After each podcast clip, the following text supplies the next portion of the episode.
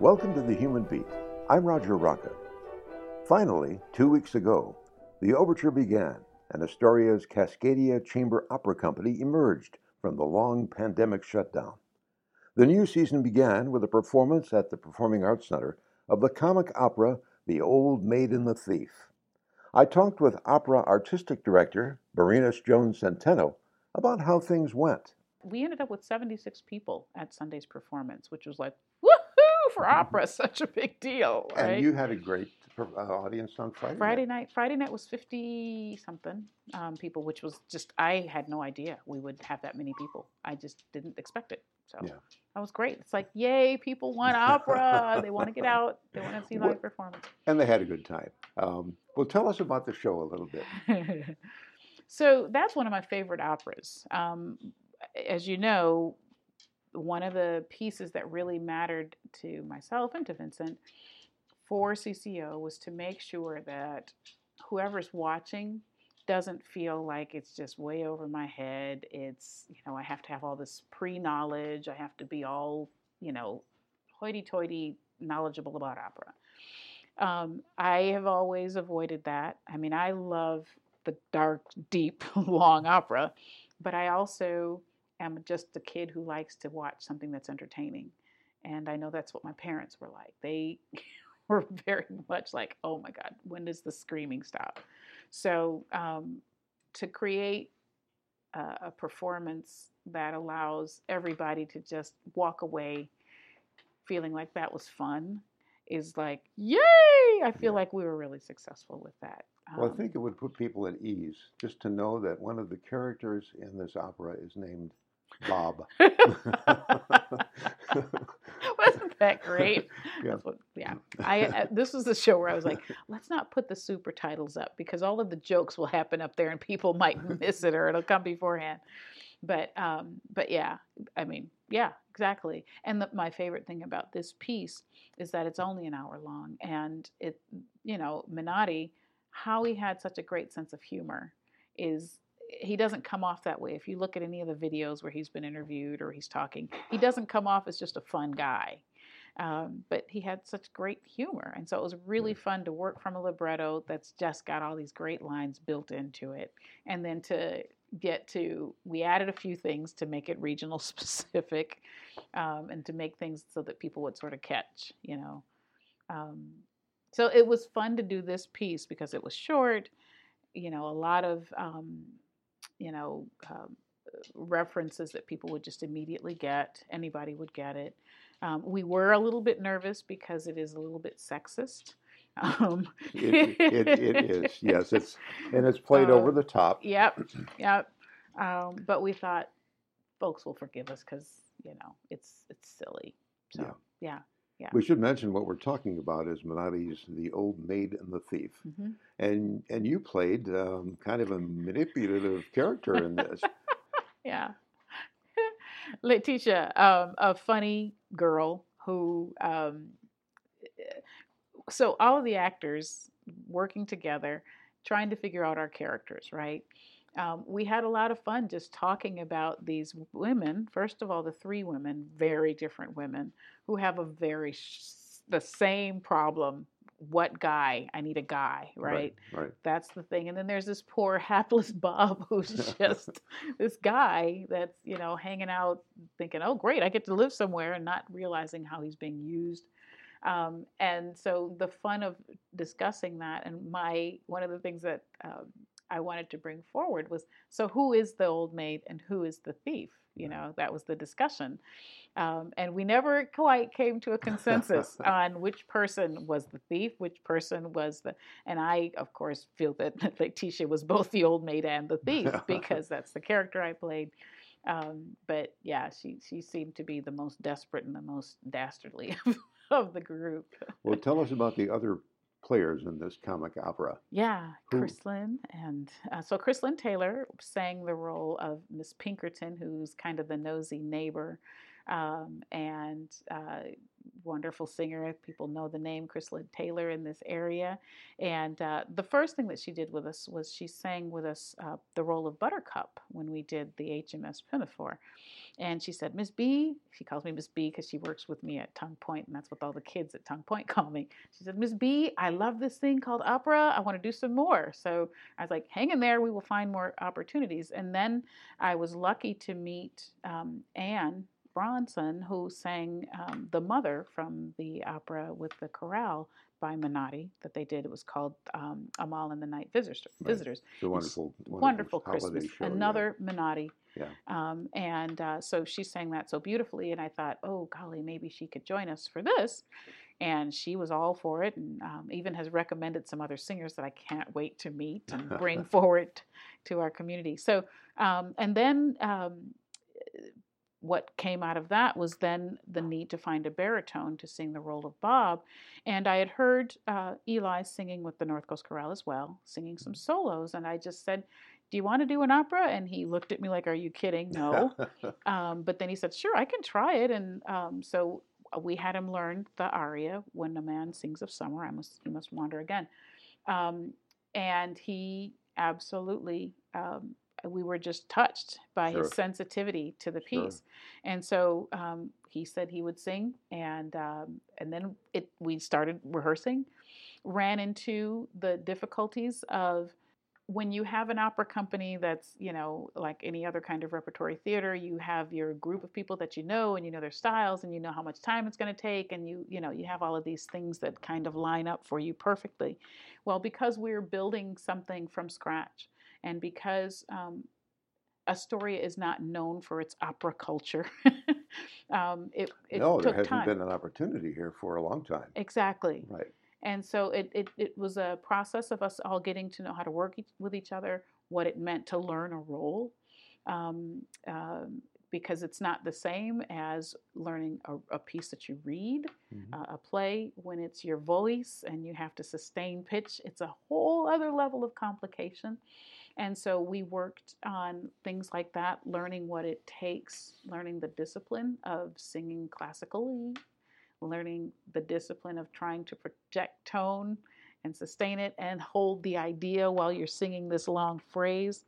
Um, and so it's been a wonderful experience for us, Vincent and myself, to break down that process again um, and discuss it with other singers and then to then put it on its feet and give it life again because you deconstruct so much to the point where you're like, oh, wait, we got to make a show and there will be an audience. Right. So that's um, been a really cool experience for me and Well- Vincent too. We're talking a lot about a show that's already been and gone, Yeah, and and that's strange in a way. Except I think it will give people an idea of what they can expect in the future coming in in terms of the what you what you brought to this opera. yeah. And another thing that was quite impressive about it was your orchestra. He was really good. yeah, Paul, this is the first time he's ever played uh, an opera score. And this opera score, the, the Menotti, the Old Maid and the Thief, is really difficult. So normally you would get um, a reduction, um, which means a reduction from the score, where someone, whether it's the composer or an editor or whatever, will reduce from the orchestral score elements in the piece that are significant that you would hear and recognize it and say, oh, that's such and such a piece. So, um, and normally they'll pull, say, for instance, there's a little flute moment that you might hear that you would recognize in Magic Flute. Well, that will certainly be showing up on the keyboard in the reduced score, or if there's a big chord or whatever. So, those things will happen. This score was horrible in that way. Whoever did the reduction picked the hardest stuff that they could ever find. And, and Vincent even said, I never play that full score. And Vincent's a full time classical pianist. Um, and so, what Paul had to learn to do was reduce the reduction to make it um, more playable, because most of what was written was not playable. Um, so, Paul did this incredible job of um, learning to read an orchestral score to reduce it to being pianistically acceptable. and it was just really fun. Like all of us were learning a lot, um, and, and, that's a part of this desire we have with CCO to create a culture of opera appreciation up here. That it's not snobbish, that it's just for real folk, that it's you know people who love making music on a higher level. Um, people who want to do stuff and entertain each other and work together and make music, um, and so that's what we what we all came away with, um, myself and the whole cast, the whole crew. So we should mention that Vincent is Vincent Centeno. Yes. Who is the musical director. Mm-hmm. And I, as a performer, did you have any artistic differences with the musical director? uh, Who yes. happens to be your husband, we should point out. Which is really funny. So yeah, we um, we definitely have musical ideas.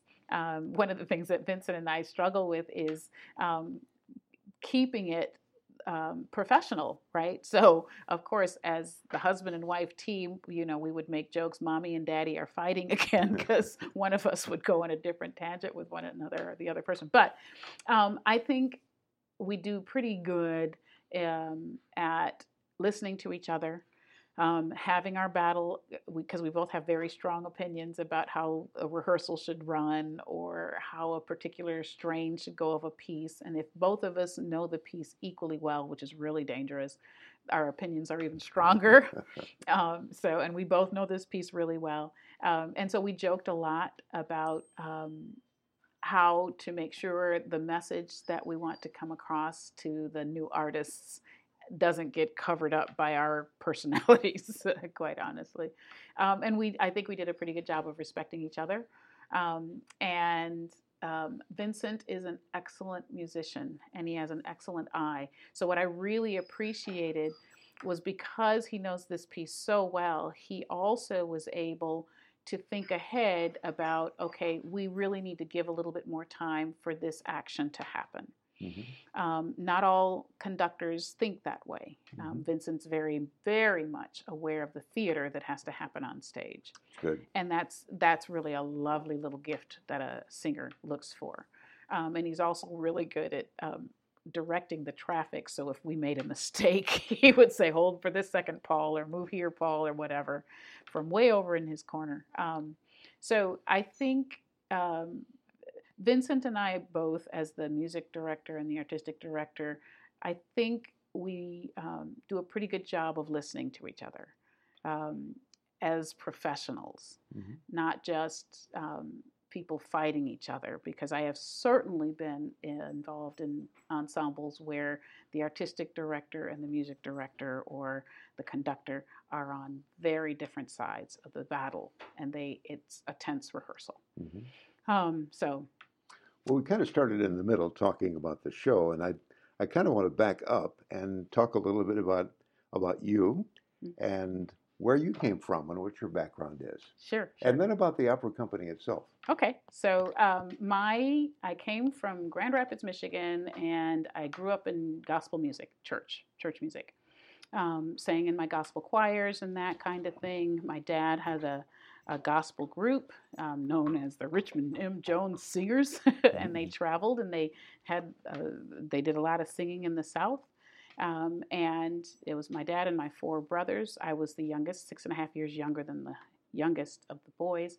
Um, and so I would sit on my mom's lap while they did all the singing and um, mom would be the person who would do, introduce the group and that kind of thing and i would just sit there just kind of watching all of this and um, when i got a little bit older they would let me sing with them in rehearsal but they wouldn't let me sing with them when they actually did the performances mm-hmm. so um, and I just remember getting older, joking with my dad. It's like, I'll show you, I'm going to have a career in music, which of course was just me being silly. Um, but I grew up in music, and um, so uh, mostly in church, and then in high school, I decided to start doing a little bit of vocal jazz and stuff like that. So music has always been a part of my life, but I never thought about being a classical music person mm-hmm. as a profession. That really didn't hit me until I got into college.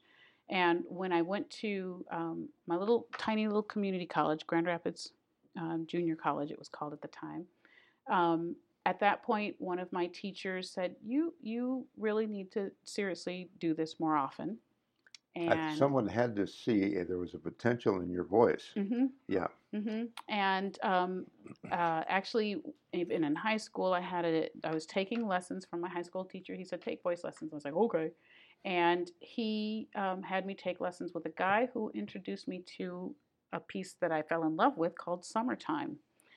And I had no idea what that piece was from or what it was about, but um, I fell in love with it. I thought it was one of the prettiest things ever, so I learned it and I started auditioning things with it. Um, and then later on, learned that it was by a guy named Gershwin, and it was from this opera called, and I kept saying Porgy and Bess, Porgy and Bess, and um, just kept singing that, and then started winning a competition or two here and there, and thought, hmm, this is kind of fun.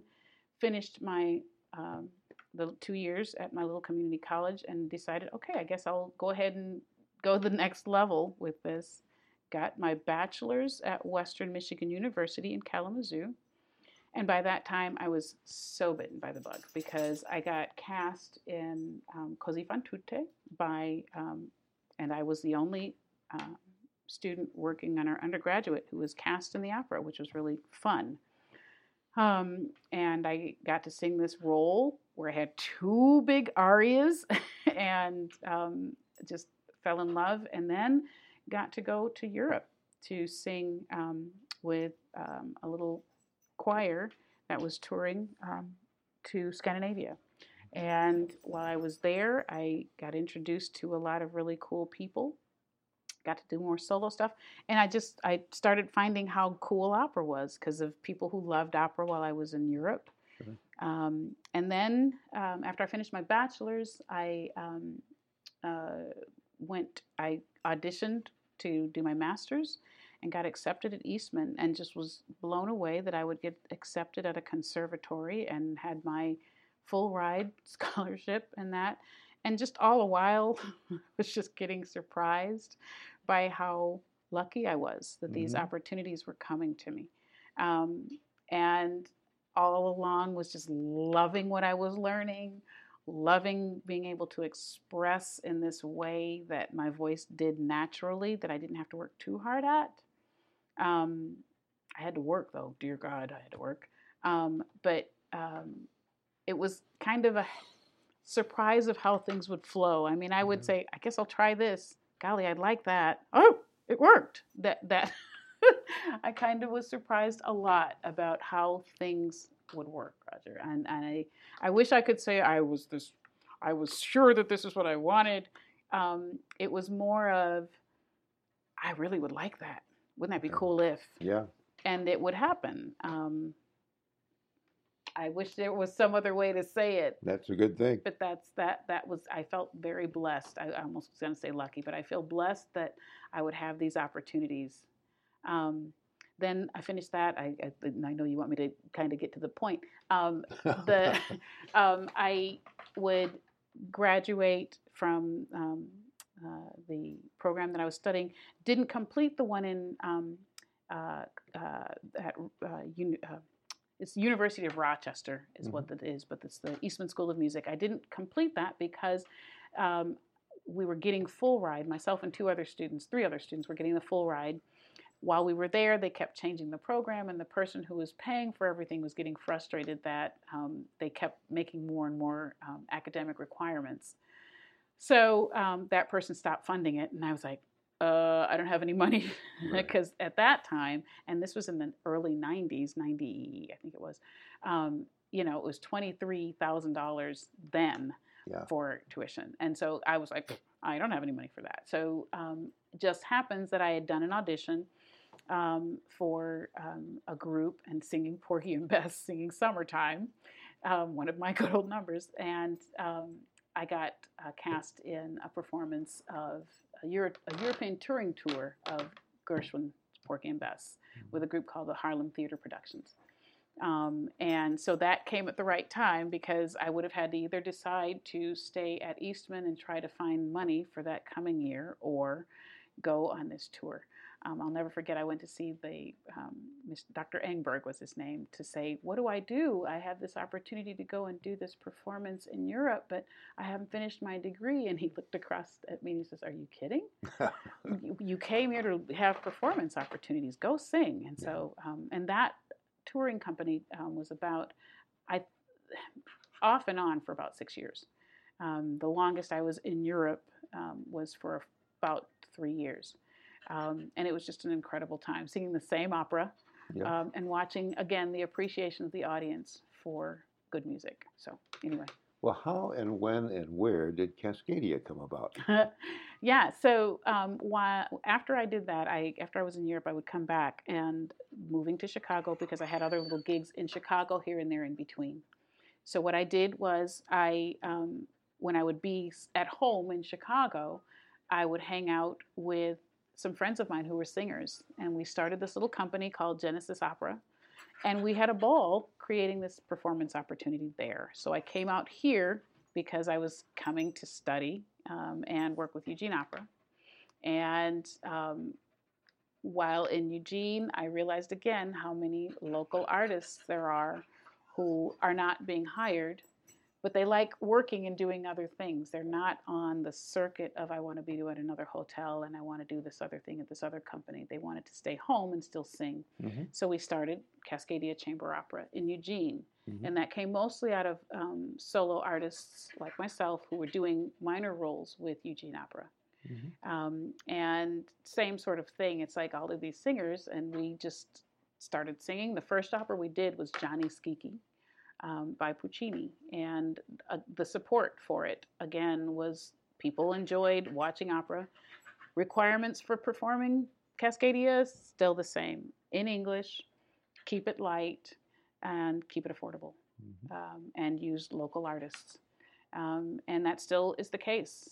Uh, CCO is still doing the same thing. Um, we changed our name to Cascadia Chamber Opera because we were just doing concert which means just stand and sing. Mm-hmm. Um, but we decided uh, in, I think it was 2013, to do more staging with yeah. uh, Fledermaus. Uh, because that's an opera that you just can't stand and sing. You, you need to do more activity. So we started doing more um, work where we would um, actually have people do more stuff on stage, more staging.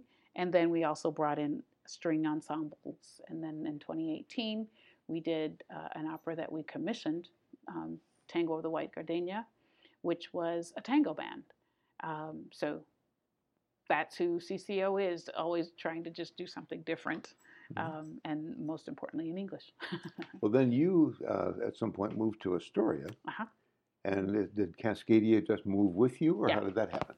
Yeah, so we, um, our home base was in Eugene, and what we did was when uh, I moved up here to work with the Astoria Music Festival, and Vincent and I both, and we still had our board pre- president, treasurer um, still in Eugene. And we didn't want to not have the company in Eugene because that's our home base, and we have all this support and people who love what we're doing down there. And we also know that there's space for us up here in mm-hmm. Astoria. So we still have that contingency mm-hmm. down, mm-hmm. or the contingent down in Eugene of our board president who's there, and we still do performances down there. And we're up here. Um, we've also got a friend in Salem that is creating a little, you know, a little, I guess you could call a little satellite down in Salem and then in Bend, Oregon as well. Um, so the company has places that it regularly travels to. Um, those four Eugene, Salem, Bend, and Astoria, and then Lincoln City. This mm-hmm. year we can't do Lincoln City, but next year we will go back to Lincoln City. But um, so we kind of exist in these places that we regularly go to when we take one of our productions.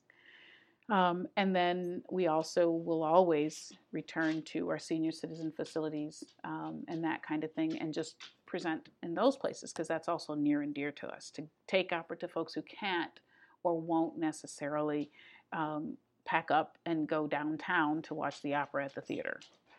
Um, so. Well, that's one of the things on your upcoming schedule, right? You have a performance that you you set just to do that with. Yeah, yeah.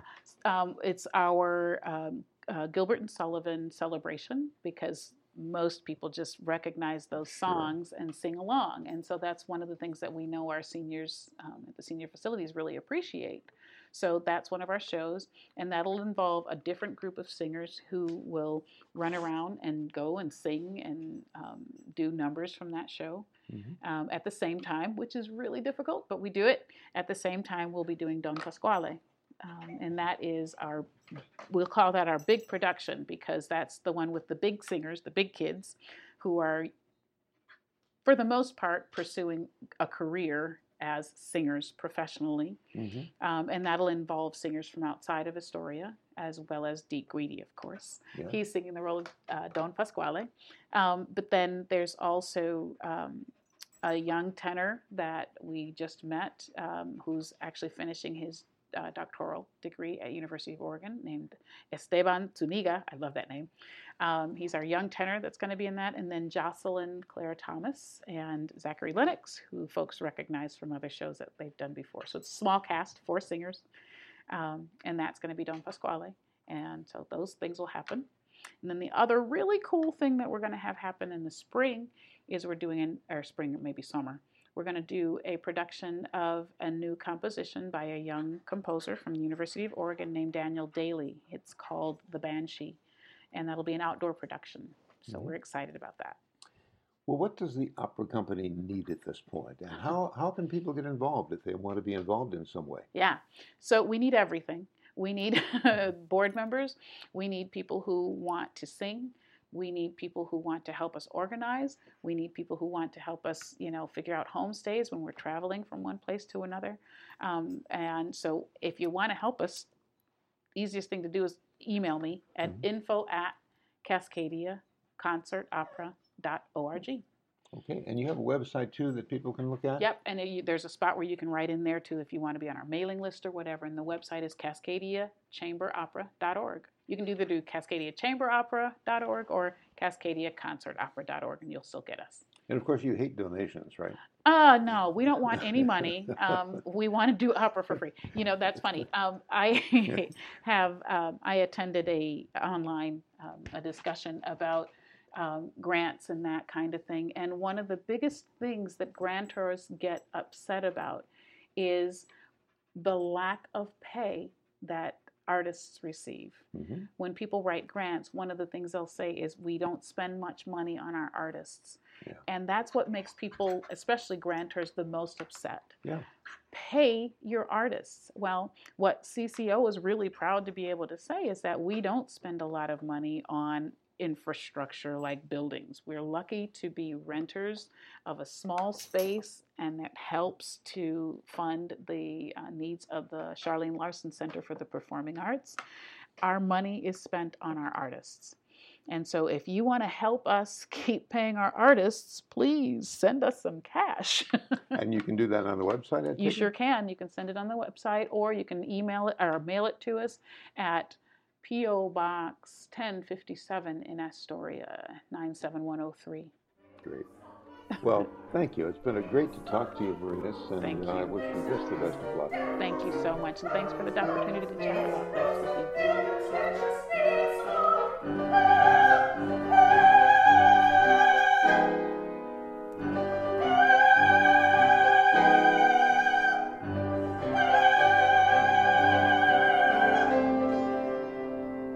been talking with Bereniece Jones Centeno about the past and the future of Astoria's Cascadia Chamber Opera.